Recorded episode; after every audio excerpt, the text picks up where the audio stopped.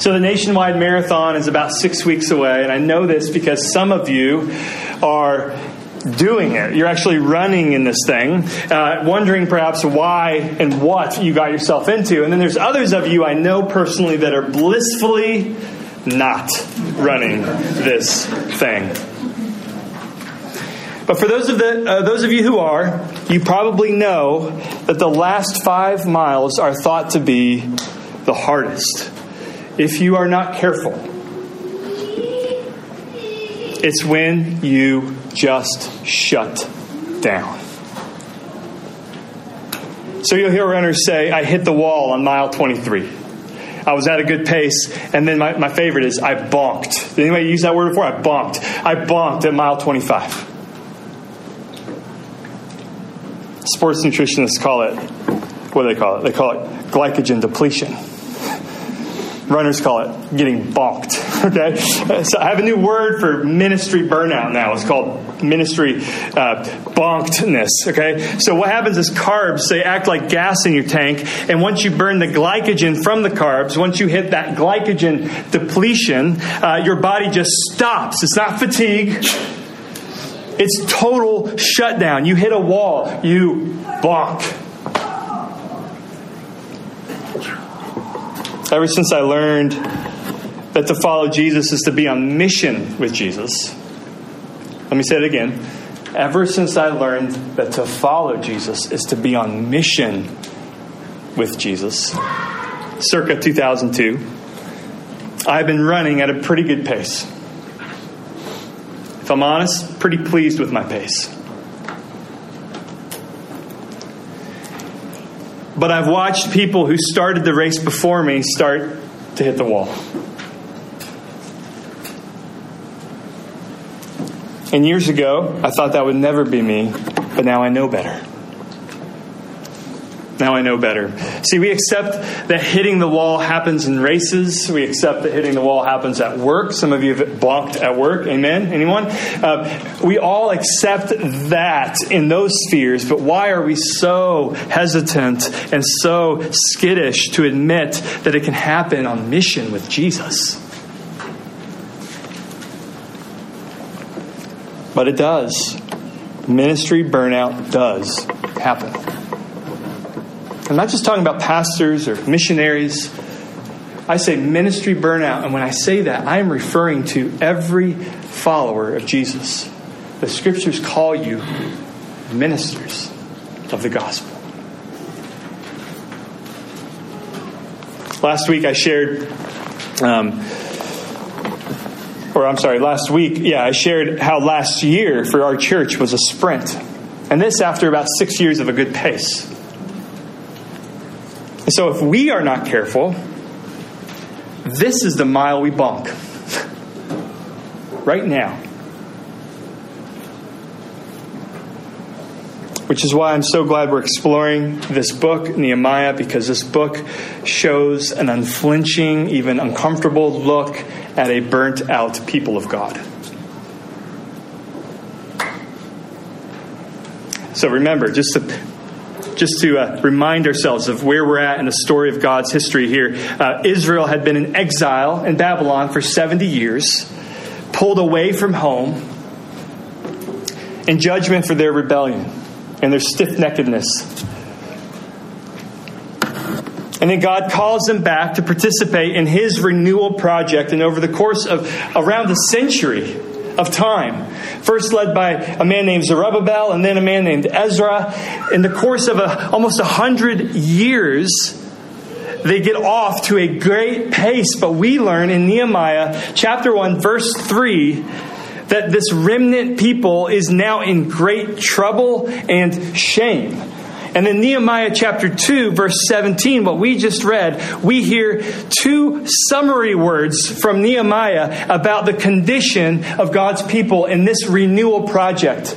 And what are those words? Trouble, which in the Hebrew could be translated evil, and derision. Trouble and derision. In chapter 1, verse 3, shame. I always wondered why Nehemiah was so secretive when he arrived.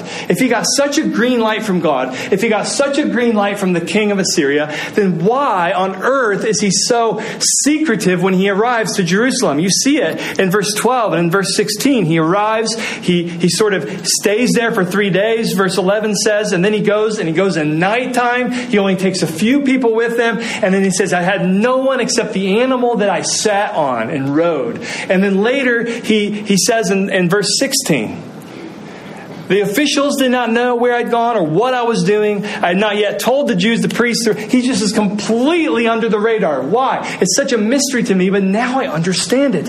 God's people were burnt out. And Nehemiah had this vision of renewal. And he was wise. He was emotionally with it because he knew if he just came as an outsider and just laid out this grand renewal vision, they would kick him out. They would say, Who are you? You have no idea where we are and where, how discouraged we are.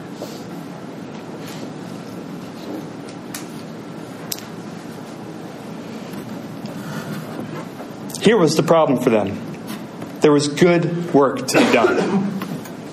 The word work and the word good work is littered throughout the passage we just read. You can find it for yourself. There is good good work to be done, but they hit a wall. And that's our problem. We're not building a city with bricks. We're not building a wall with bricks. No. But the scriptures do tell us, in light of Jesus' finished work, we are building a church with spiritual bricks. And so the question before us this morning is this How can we rise up when we are spiritually tapped out.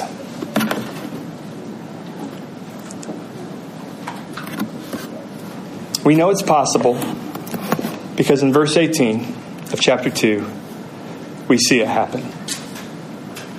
And they said, Let us rise up and build. What enables a burnt out people to say that? I don't want to be simplistic, but I see two patterns emerging in our section this morning. Two factors at work in renewing a tapped out people. And the first is vision from God, and the second is validation from God. Vision and validation. Let's take a look at each in turn. So, first, vision from God. Nehemiah knows that a burnt out people will not be renewed without a vision. And not just any vision, a vision from God. What is a vision? A vision is a picture of the future with two components. Number one, a vision is a picture of the future that is rooted in the present reality. Nehemiah arrives with a vision. Verse 12, what God had put into my heart to do for Jerusalem. Do you see it? Verse 12, he has a vision. It was put into his heart from God. It's a vision from God. Okay? But as we said, he doesn't just show up and unload every detail of this vision, of this future picture. He needs to first get rooted in the present reality. And so he settles in, as we heard, and he gets rooted into the issues, into the problem. He wants to see firsthand. And so he settles in, he goes out with just a few, and then by night to inspect the walls. And here, if we were with them, and this might be helpful as you as you continue to study Nehemiah with me, if you were with them, we might see something like this. So first, up behind me is a picture of modern day uh, Jerusalem. And if you look closely, you'll see dotted lines. These dotted lines were placed there to help us imagine what the ancient wall structure, what the ancient Jerusalem would have looked like in Nehemiah's day. And so archaeologists would sort of construct this kind of image.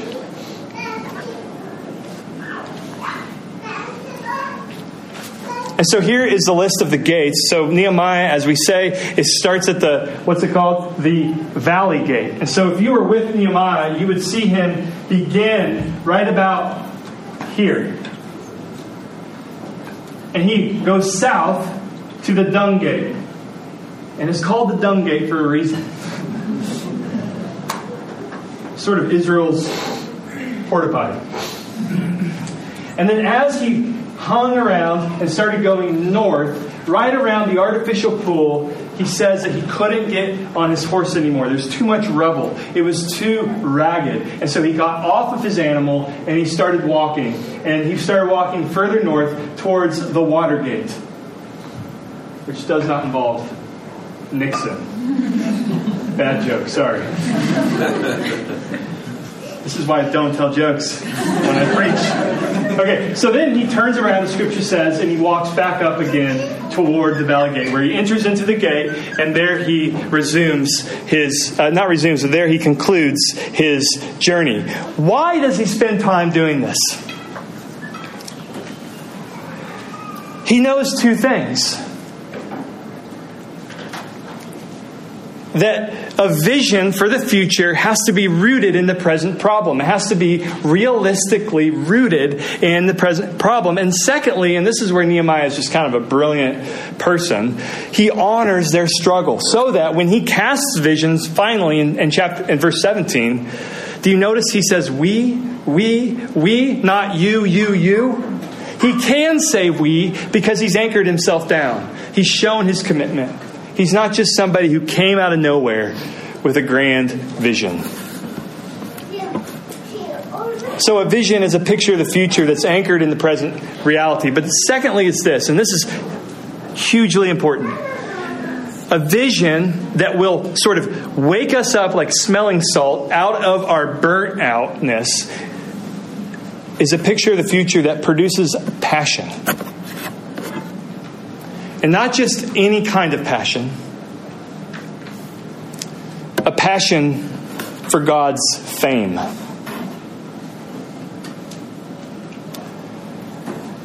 My favorite definition for vision, and you can use this at work and you can use this at home, is a picture of the future that produces passion.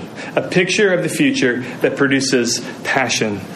And that is exactly what happens in verse 18.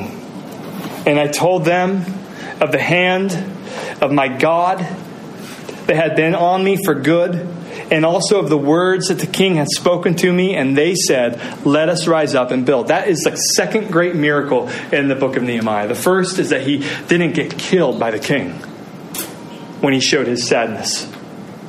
And the second is that these burnout people actually stood up and said, Let's do this. But what compelled them? He didn't say, hey, y'all, you guys are in shame. He didn't say, hey, uh, we are embarrassed as a people. No, instead, he, he points to God's fame, he points to God's reputation. Nehemiah is connected to God's reputation. If you think about it, what so often fuels our ministry? Our own personal ministries, our own personal walk with Jesus, or even our involvement at church. So often it's other people's opinion like our parents' opinion of us. We're involved in a church, and that makes them feel good. I know, and so so we just we're that type of person who goes to church. It could be success. I mean, in the pastor world, the idea of ministry success is, is like a toxic drug. And that can drive a whole lifetime of ministry, is a love for success. And of course, we define what success is according to us and not God.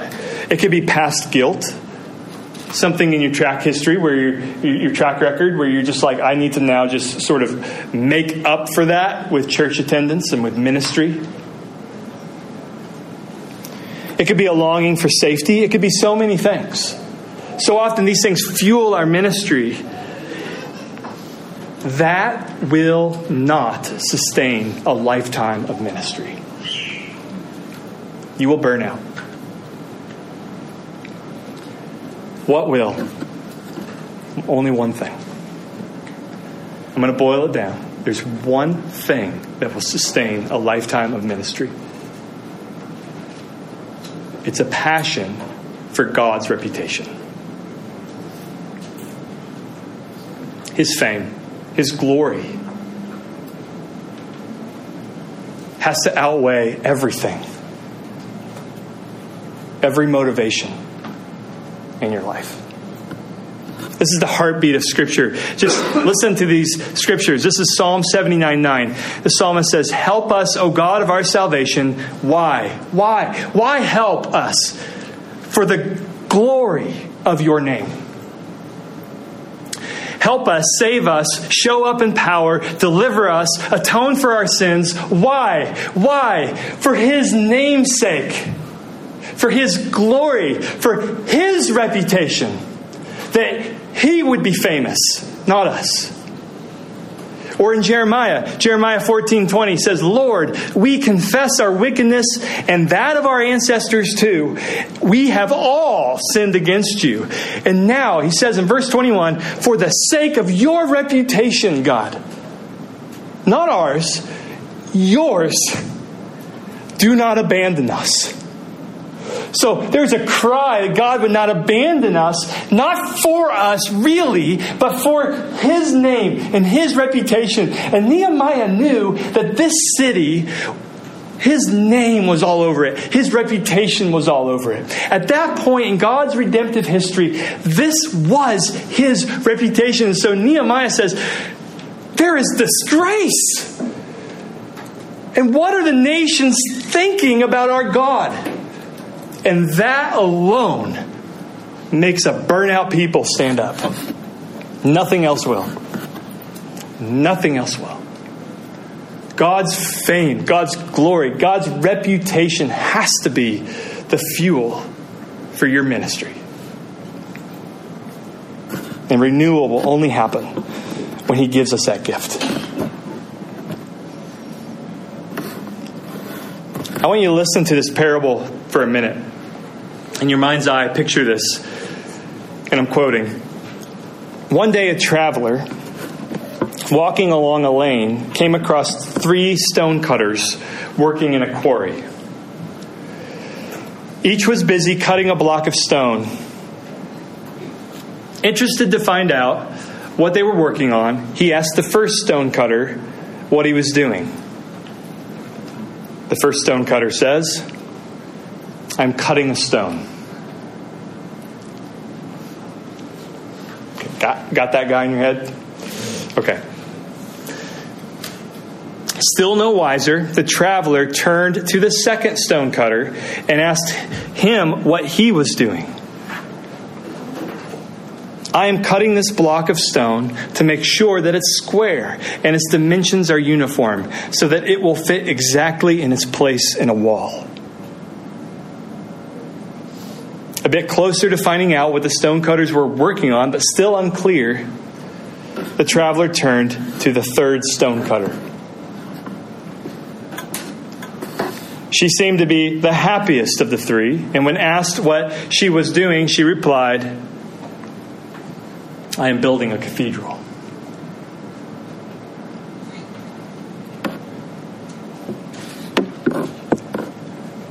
For you to make it, in this exhausting race. It is literally life or death for you to connect your present ministry to God's future vision. And I have to be honest, of those three, I really resonate with number one. What are you doing? I'm, cutting rock.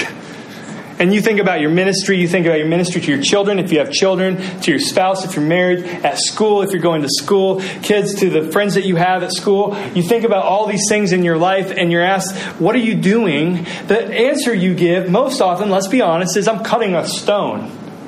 I'm just getting the kids out of the door. I'm just trying to like make it to the end of the day. Or some of us, perhaps we're a little bit better, we think a little bit further in advance and, and we connect what we're doing on a day in, day out basis to something a little bit bigger. But I would say hardly any of us connect our day to day with God's future, final, new heavens, new earth renewal of all things. And I would suggest to you that if we started doing that, we would see the renewal happen from the inside out of our very existence. So think of this just a few things. I want us to move beyond the day to day with your kids. And I want you to picture your kids as 90 year olds. 90, not 9, 90.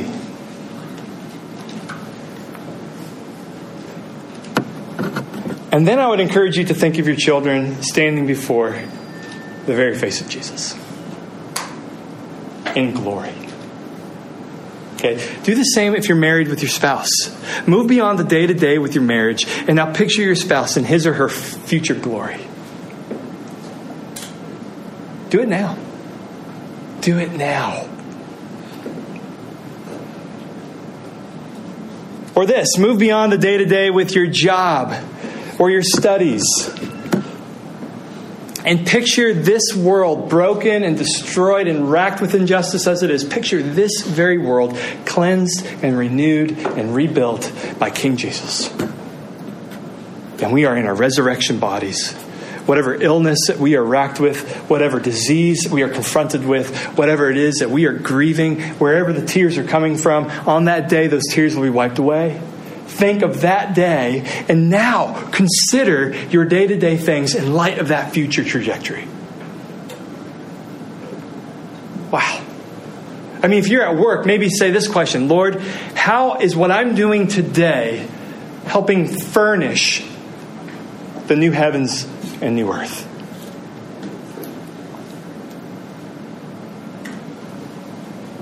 We need a vision from God, or we will burn out.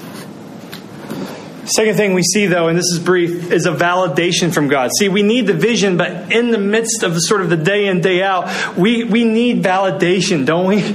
That we're walking in the right direction, that God is behind us.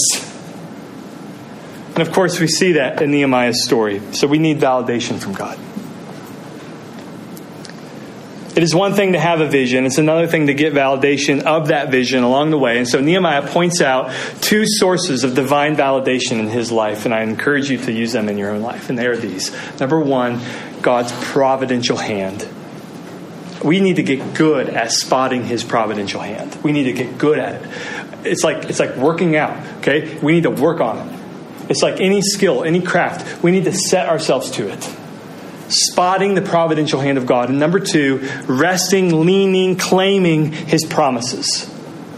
Those two things will help help us along the way. And so first is providential hand. Nehemiah says in verse 18, Yeah, I've got a vision, but look at how God's hand is at work. The king, believe it or not, didn't kill me.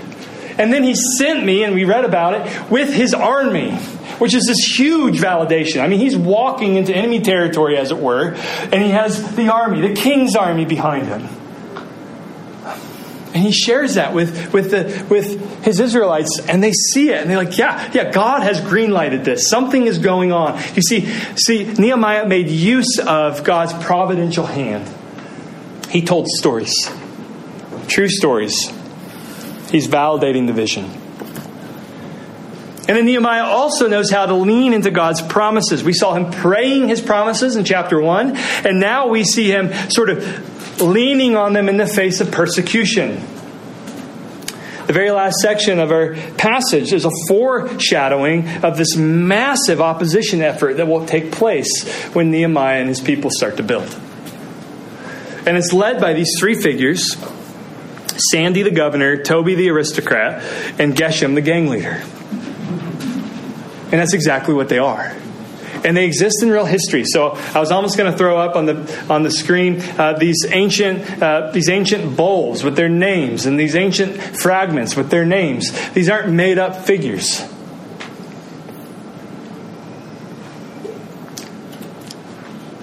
So, what we have in this trinity, this sort of anti trinity of opposition, is legal opposition with the governor, financial opposition with the aristocrat, and cultural influence with Geshem. And to this trinity of opposition, which I'm sure you probably are feeling to this day in one or all of those areas, what does Nehemiah present? An alternative Trinity.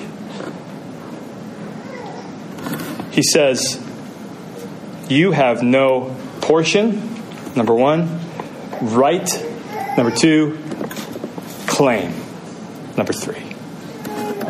Nehemiah leans into the promises of God and it gives him a confidence in the face of opposition. It's a validation, yet again, and we need this validation. God gives it in these two forms providence and promise. And so let's celebrate these validations in our life. So, what that means is that we need to waste time, and I mean that, we need to waste time sharing stories of grace renewal. If you've been around Josie and I long enough, and if you've been in any kind of meeting it's a ministry meeting, you know that we try to start every single meeting with grace renewal stories. We challenge each other to think about the given week. Where have you seen God's hand at work in renewal? And for many times, it's hard. It's really hard to find that hand. And that's okay. That's okay, but we need to get skilled in telling and in sharing and in celebrating stories of renewal. That'll help us along the way. So, what did we discover this morning? Renewal happens through prayer, chapter 1, risk, the first part of chapter 2, and the today. We see that it happens through vision happens through vision, a validated vision, but vision. We need to connect our lives to the total renewal that Jesus is bringing. If you are running the marathon, I have a tip, and I'm not saying this from experience. Maybe Brian, you could share this from experience. Bring some glucose gels. Am I right? Some glucose gels? Those help. But you can't take them when you're burned out. That's what I've heard. Again, this is all hearsay. Am I right? Any, anybody can confirm? Like, get that fuel early into you before the burnout happens. And friends, I just am here to say, I think, I think the reason God has placed Nehemiah into our laps is because he is giving us renewal today before we balk, before we burn out. And if you are burned out, just know this I don't judge you, Jesus doesn't judge you. You're firmly in his grip, and he stands to renew you. There is a way out. Let's pray. Lord, we are grateful for this text. We're grateful for this book. We're grateful for this chapter in your story of renewal. Would you orient us into this chapter? Would we live out of uh, what Nehemiah teaches us? But Lord, not without you, Jesus, because when you came, you finished the work that Nehemiah started. And so we lean into you, Jesus. We lean into the vision of what you're doing to restore all things. And we're glad that you stop along the way to validate your church. In a minute, Lord, as we go to your Lord's Supper, we will see that as a major pit stop, a major water station almost in this marathon of faith, where you will restore us, you will inject into us the fuel that we need to press on. And it's in Jesus' name we pray. Amen.